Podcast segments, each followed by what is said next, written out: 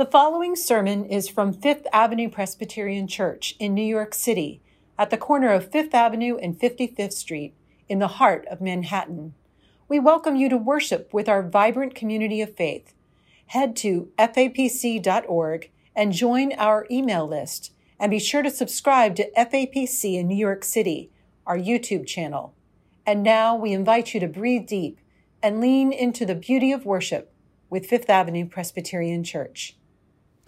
Today we ask, what sort of world does Palm Sunday call us to embrace?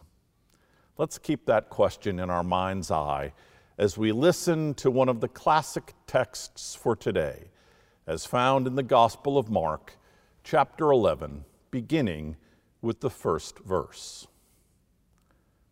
When they were approaching Jerusalem at Bethphage and Bethany, near the Mount of Olives, Jesus sent two of his disciples and said to them, Go into the village ahead of you, and immediately, as you enter it, you will find tied there a colt that has never been ridden. Untie it and bring it. If anyone says to you, Why are you doing this? just say this The Lord needs it, and will send it back here immediately. They went away and found a colt tied near a door outside in the street. As they were untying it, some of the bystanders said to them, What are you doing untying the colt? They told them what Jesus had said, and they allowed them to take it.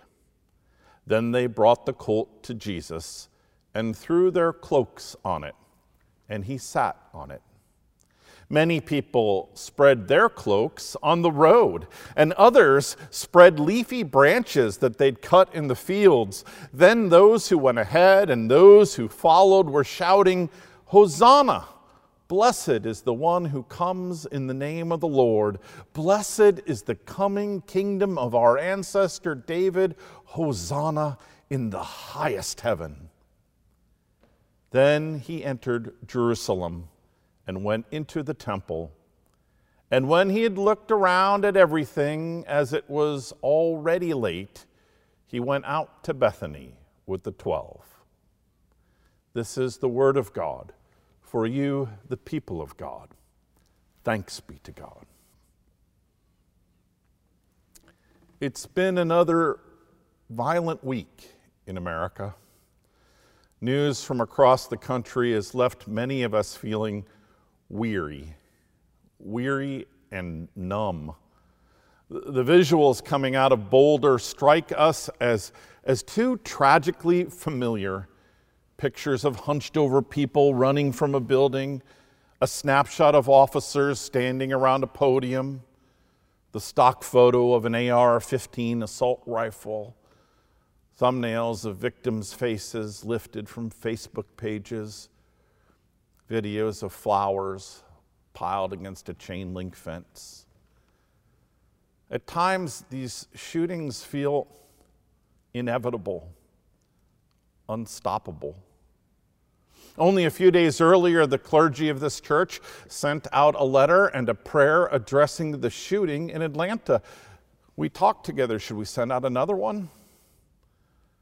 My colleague, Reverend Kate Dunn, wisely observed that one of the good things about the pandemic has been less mass shootings. I nodded. These terrible events are not something we want to resume. They're not one of those parts of our common life, not an aspect of the, the typical ebb and flow of America that we want to revert to normal. It should also be said, as we bear witness to these gut wrenching events, that there's a place at the heart of our faith where God stands in remarkable solidarity with those injured and killed in Atlanta and Boulder. We're poised today on the front edge of Holy Week. We're about to journey down Christianity's most revered path, and we know what to expect we know our faith is about to put violence center stage. As we stride toward Maundy Thursday and Good Friday, we cannot help but wonder if the one who first walked this path, who, who walked this path for us, has something to say, something to offer to a world that remains in thrall to such violence. The Palm Sunday story, as Mark tells it, starts in a quirky fashion. As Jesus prepares to enter Jerusalem, he dispatches two disciples to secure a ride. He, he gives them instructions. Jesus says, Go into the next village, and there you will find, tied to a hitching post, a colt that has never been ridden. Bring me that colt. If anyone asks, Why are you untying the creature? just tell them, The Lord needs it. So the disciples go. Sure enough, they find the colt, and sure enough, someone says, Hey, why are you, why are you untying that creature? The disciples respond, The Lord needs it.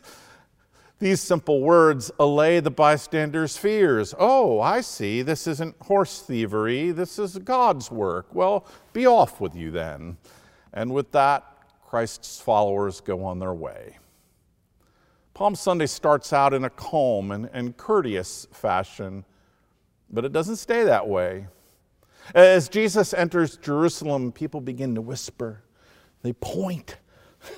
They see something that stirs their spirits. They get excited. They, they start throwing their clothes in the street. Before long, they start shouting, singing, dancing.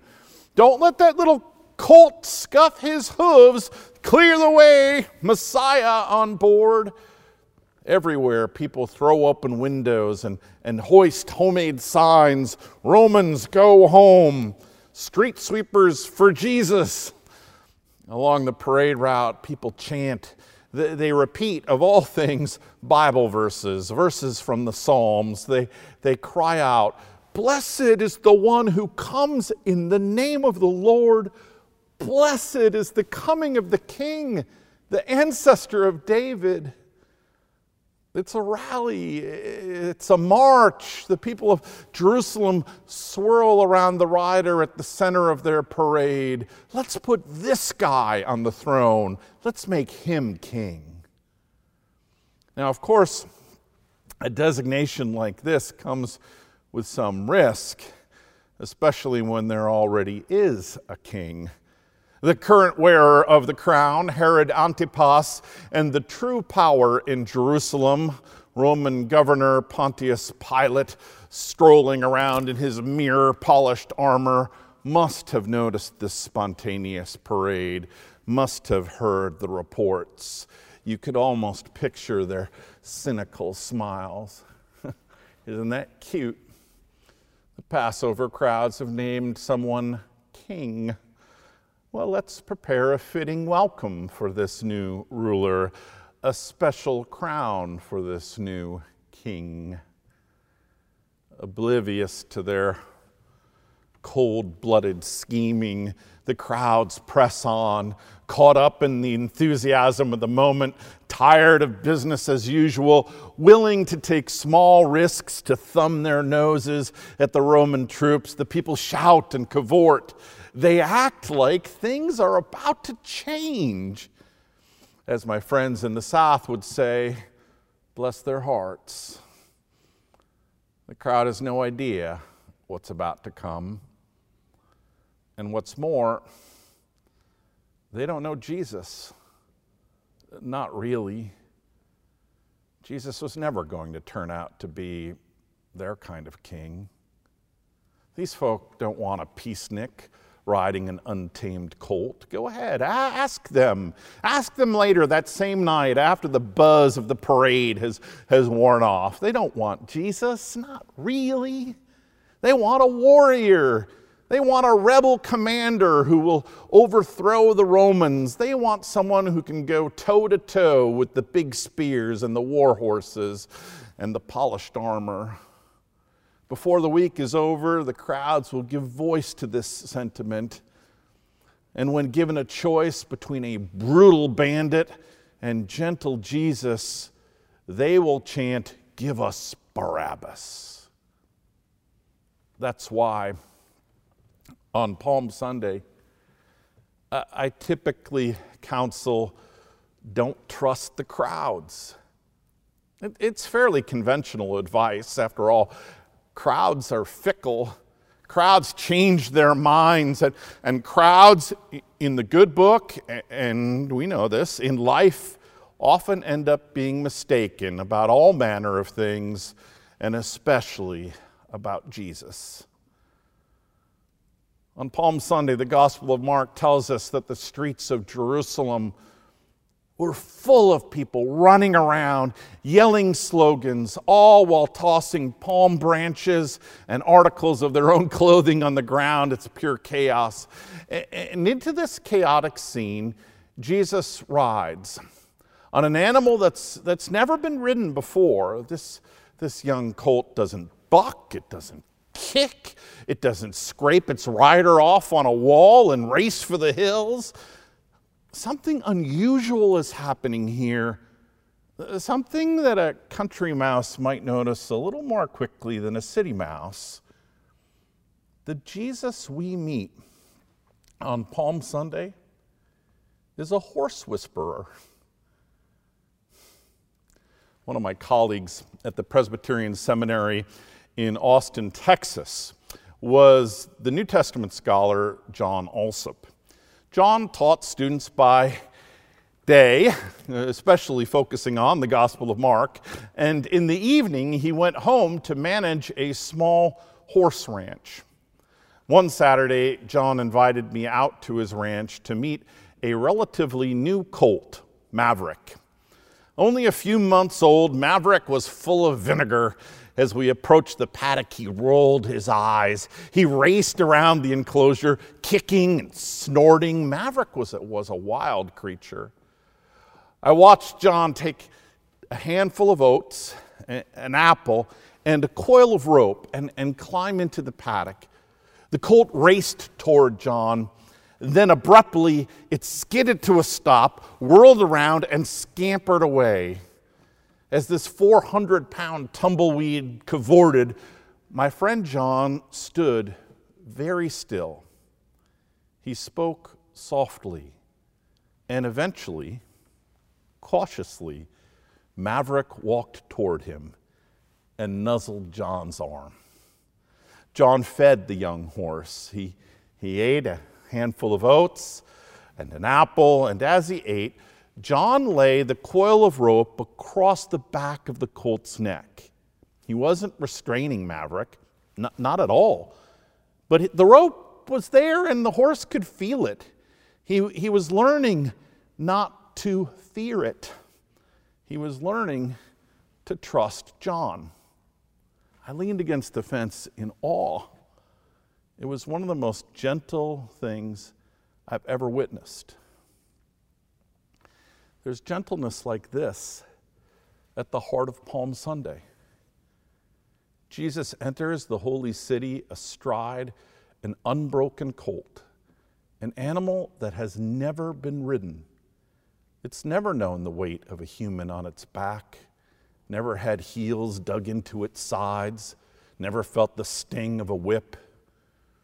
Mark describes Jesus riding through Jerusalem on this unusual, unbroken steed, weaving through the streets of the violent city, this city, scripture tells us, that kills its prophets. Jesus looks around. He looks at everything, says Mark. He looks with loving eyes on all of Jerusalem's people. He looks with compassion on folk swimming in fear, shattered by cycles of violence at a loss to fix the broken places in their lives, places where they cannot seem to piece things back together, fractured relationships, shattered dreams. Watching Jesus ride through the streets on his unusual steed, watching this gentle, humble man peer at the world with eyes brimming with love, the people of Jerusalem lose their cookies, their restraint, their sense of dignity and propriety. They, they start to yell, they gasp. Blessed is the name of the one who comes in the name of the Lord. There are many times in the Gospels and in life when the crowds are wrong. But you know what? I've decided Palm Sunday is not one of them. For a brief moment that day, I think the crowds were right. When Jesus rides into town, they look at him astride this colt, gentle and humble of heart, gazing on Jerusalem with compassion, and they say, Yes, yes, finally, yes. Maybe he's the one. What one? The King, the Messiah, the one who will save us. And at that moment, at that brief but crystalline Palm Sunday moment, the people's hearts kick every other possibility to the side and they shout, This is the king we want. This is the ruler our hearts have been seeking. This is the vision we want to build society around. Enough with the politics of hatred, the fear mongering, the sowing of mistrust between race and class. Enough with the violence. Enough with the god awful, hate fueled, life robbing, family destroying, hope smashing violence. We want something different. We want this. We want gentleness, humility, and love to reign over us. They wave their palms. They shout their deepest hopes. Blessed is the King who comes in the name of the Lord. For once, the crowd gets it. Now, does the crowd stay convicted? Did they hang on to that vision? No. Between Palm Sunday and Good Friday, the crowd gets nervous, and we do too. We don't become cynics. I'm not saying that, not completely. We, we become realists. Let's call it that. We're realists. We start thinking about how messed up things really are. And sure, this Jesus fellow seems nice and all that, but when, when you get down to it, he's probably too humble, too gentle, and too doggone fixated on love for this mean old world. It doesn't take long, and it doesn't take much. The Palm Sunday crowd will abandon both their ideals and their ideal ruler. They will give up on their hopes for a different world and they will turn their backs on the one that their souls once yearned to put on the throne. They will forget this crystalline moment and they will cry out for a bandit. Maybe that was inevitable. But before we lapse into defeatism today, before we shake our heads at the futility of the cycle of violence that now includes Atlanta and Boulder, Palm Sunday begs us to linger for a bit. You say you're looking for God. You say you want to find the sacred. Well, says Palm Sunday, you're in luck. God is waiting for you here, right here, deep in your gut, in that place inside of you that yearns to sing all glory, laud, and honor to thee, Redeemer King humans actually have the capacity, says Palm Sunday, to get it right. We have the capacity to catch heaven's vision, to push past entrenched anger and fear, and to embrace a different way. It's there in our heart of hearts. It's there in that place inside of you, willing to be a, a fool for love. It, it's there whenever a shout of joy cannot be restrained. It's, it's there when tears of possibility run down your face. Listen to that part of yourself, says Palm Sunday. Listen to the part of yourself that longs to follow a gentle man and his untamed horse. That's your invitation to stand in the Holy of Holies. That's your run alongside God moment. That's your chance to shout to the world that the real king doesn't wear polished armor. The real king doesn't look like that at all. Bless you as you follow an unbroken steed and its gentle rider into this holy week. Have courage. Hold fast to what is good. Do not return evil for evil. Strengthen the faint hearted. Support the weak. Help the suffering. Honor all people. Love and serve the Lord. Amen.